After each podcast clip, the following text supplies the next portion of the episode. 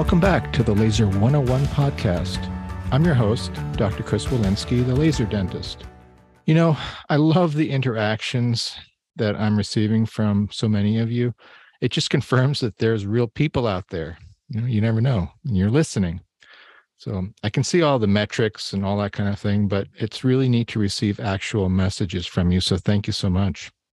Well, based on the conversation that I had with Dr. Featherstone a few weeks back, I thought it might be helpful to give you an example of research that's well done versus other research. It's um, certainly not my intention by any stretch of the imagination to, uh, as they say, drag someone under the bus or uh, anything like that. But I thought that a quick review would be helpful. And so I think by now everybody's heard of something called predatory journals. And for a long time, you know what, I, I wondered why they were called predatory because you know they allowed academics who couldn't get a paper published in other journals you know in actually truly peer reviewed journals to publish papers that might not normally be accepted. So like you know how is that predatory?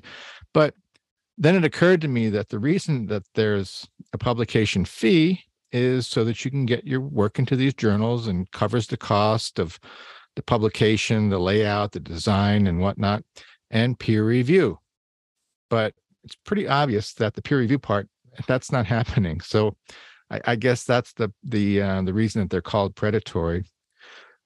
The problem is there are so many of these I'm going to say bogus journals and authors now that it's it's really complicating things and not getting into all the possibilities that are now here with chat gpt uh, that's going to make it even uh, even murkier waters and it's going to happen really really quickly.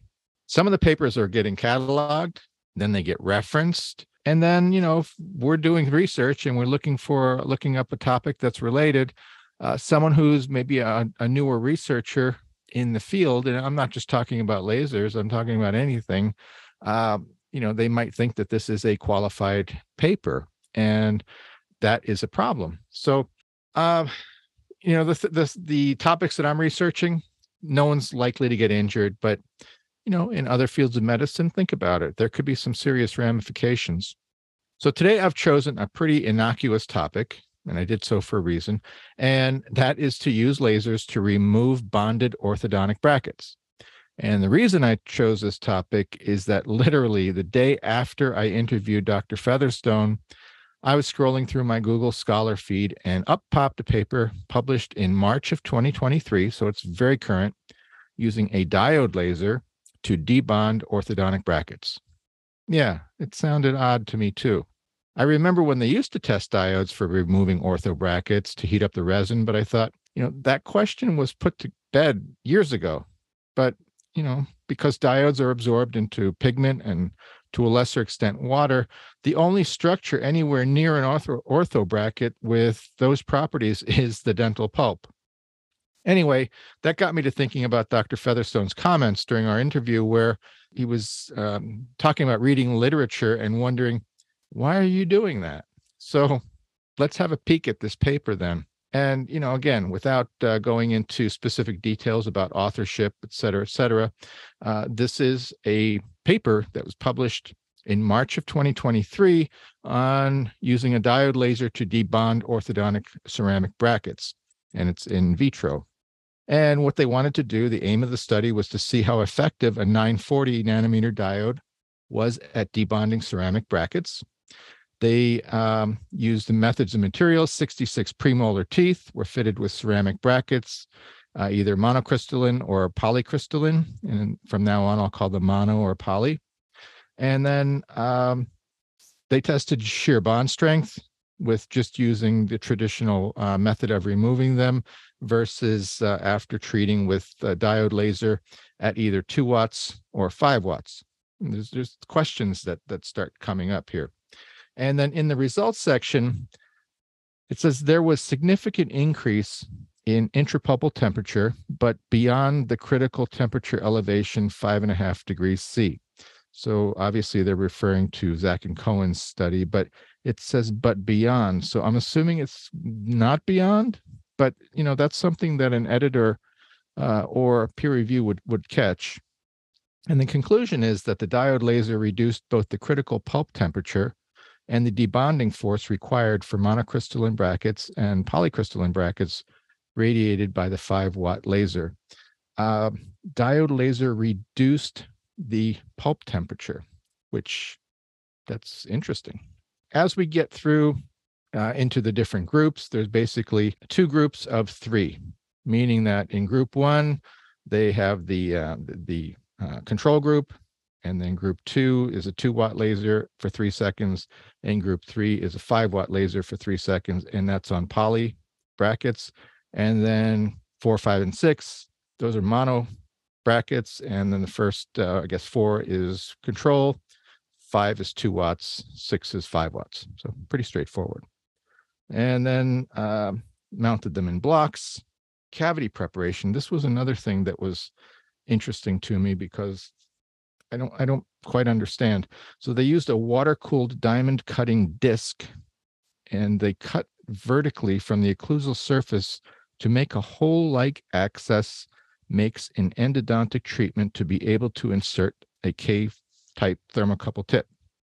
So if I'm using a diamond disc cutting vertically from the occlusal, that's not normally how we make endo access. So that's a little bit confusing there. Then they go through the bonding procedure that they did, the measuring the temperature, um, measuring the shear bond strength, and then this was interesting because it was really confusing. Um, step number nine, recording the quantity of adhesive left behind, which is valid. So this is on a scale of five. Scale number one is the adhesive was completely removed from the tooth. Scale number five, there was no adhesive left on the tooth. So to me, that's pretty much um, I mean that that's that's the same. It was completely removed, and no adhesive was left on the on the tooth. So, uh, confusion. It, it would have been picked up in peer review. And what else do we have here? Oh, this was really confusing too. They they they go on to discuss the shear bond strength and say that while there was no significant difference between groups one and two, which you remember are the uh, control and then two watts on poly, there was a significant difference between groups three and four, which is five watts on poly and then the control on the mono, which I'm not sure how that relates. And then what makes it even more confusing is in the very next sentence, it says there was no significant difference between groups three, four, and five.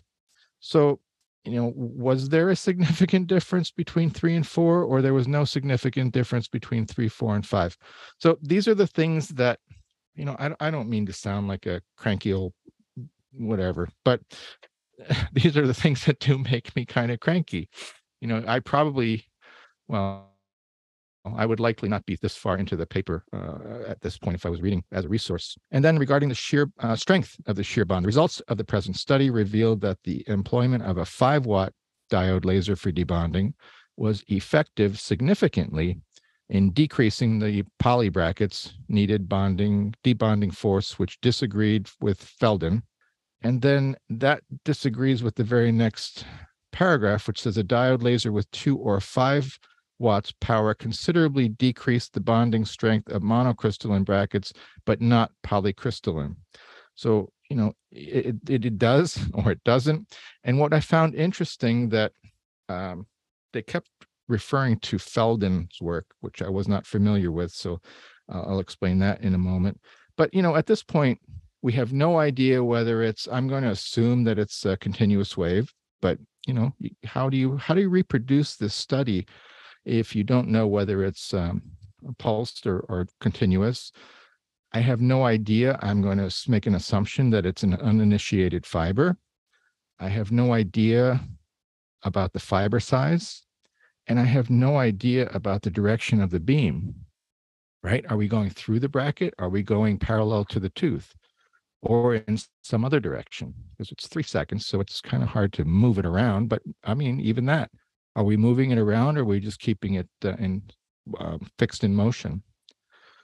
So the results of this study revealed that the pulp temperature was dramatically enhanced five and a half degrees after three seconds of laser radiation with two or five watts of power using either of the brackets. Uh, I went back to um, what year is this? I think it's 2010. Yes, 2010. Uh, Paul Feldon, and um, it's an orthodontist, and his paper is diode laser debonding of ceramic brackets, and you know the methods. Two types of ceramic brackets, mono and poly, were bonded. The diode laser was applied to the brackets uh, in the experiment for three seconds. And, you know, what powers did they use? You guessed it, two and five watts. So, um, and then basically the uh, the results, the conclusion of this paper are surprisingly similar to the paper that was just uh, that I just referenced. So the other reason that I chose this topic because this is only going to be uh, of interest to those with uh, who are actually doing this procedure is that at the same time uh, another paper came uh, across my Google Scholar feed, and this one was done in uh, Barcelona with um, uh, Tony Espana and Josep Arnabat, and the first author is Mohammed Zamzam, and second author is Omar Hamadeh, and it's the comparative study of transmission of 2940 nanometer wavelengths. So it's erbium YAG in six different aesthetic orthodontic brackets. So here we have different types of orthodontic brackets. So they use different brands of monocrystalline, polycrystalline, silicon, and composite. And um, so we get through, there are two types of ceramic brackets according to their structure, poly and mono. Um, one of the things I, I, I I don't know, because it's so informal, and I find this in a lot of papers, is the word nowadays. And um, I, I wish I wish you guys would stop using nowadays. It it, it makes me cranky. Um, previously all all the wavelengths have been tested. So previous studies have confirmed the superiority of using erbium lasers either one of them and to a lesser degree co2 just because it hasn't been tested not because it's uh, an inferior uh, result over other lasers for the debonding of ceramic brackets. Using erbium lasers has become an approved technique. And then according to uh, Oztoprak in two, uh, 2010 same uh, year as Feldon the use of a laser reduces the time and effort needed for the debonding of brackets. Okay, you can actually hear me turning pages here, get to the uh, some of the end. Here we go. So in the discussion section, as the erbium YAG laser is absorbed well by water, the laser energy turns into heat within the bonding resin, resulting vapor and the debonding of the ceramic bracket from the tooth. The laser's power to penetrate is affected by the bracket material. And during their, uh, I, I skipped over it, but they're during their methods and materials, they did describe the manner in which they were uh, delivering the laser energy into these six different types of ceramic brackets, and it was parallel to the tooth. So no studies have been carried out on the transmission of 2940. So no studies have been carried out on this specific, uh, you know, erbium YAG wavelength through different types of aesthetic orthodontic brackets. Whereas, you know, the other one, the exact same study was done in 2010. Another important factor which affects the transmission is the thickness of the bracket, which is helpful. And then finally, we get to the conclusions here, and that is among the studied aesthetic brackets, the mono sapphire brackets have the highest transmissibility for this uh, erbium YAG wavelength, which is helpful. The thick polycrystalline and composite brackets have the lowest transmissibility. So that what that means is you're going to need to use more energy, right, to get through those brackets, or maybe it's not even appropriate. The high transmission values of the tested wavelength within the monocrystalline sapphire brackets indicate that less pulse power and energy are required. After testing of all of the other related factors, the good transmission values of the silicon brackets lead us to consider using 2940 um, wavelength laser for bonding. And so here we have a paper that has never been studied before and with actual, I don't know, good, helpful information. So there it is. I apologize for sounding a bit cranky, but there's just too much either deliberate or even accidental shenanigans, as they used to say, going on. I I did a little research on this topic myself, and I came across an article that was published in the journal called Science in October of 2018, five years ago. That article reported that there was a tenfold increase in the number of retracted articles in the 10 years previous, with fraud accounting for 60% of those retractions. One author had almost 90 retractions after investigators concluded that he had fabricated data and committed other ethical violations. Now, understand, I am not saying that you know this this particular group did anything unethical. Um, I'm just eh, eh, giving some examples because it's hard. It's so hard to follow because in some cases it's the editorial board who's not really checking on things because I've read articles where they have uh, just fraudulent papers created by uh, you know these are groups watchdog groups that they make up an author and give them all these um, accolades and, and and they say that they published all these fake papers and um, in some cases the editorial board rejects the paper because you know it, it's fake. And in other cases they just sort of let it through. And in some cases you know, there are people using these you know just pay kind of pay for play. You pay and they'll publish your paper. So the, the kind of scary thing is that this was a doctor. This is that guy that um, had 90 um, 90 retractions. They decided that he may have even harmed patients by encouraging um, the adoption of an unproven surgical treatment so now that list is publicly searchable, searchable. And five years ago, when that article was published, there were 18,000 papers in it. I just searched it today, and there's more than 43,000 retracted papers and conference abstracts. So in 2018, only 500 of more than 30,000 authors named in the retraction database accounted for one third of the retractions. So I guess my point is you can't believe everything you read. When evaluating scientific papers, please do so with a very critical eye and I guess be a little cranky. Well, that's it for today. Thanks so much for listening. And remember, if you have any comments or suggestions for how to improve our podcast, please send me an email at chris at laser101.com. Join us next time as we continue to explore the fascinating world of lasers and dentistry and the people who make it happen here on the Laser 101 podcast.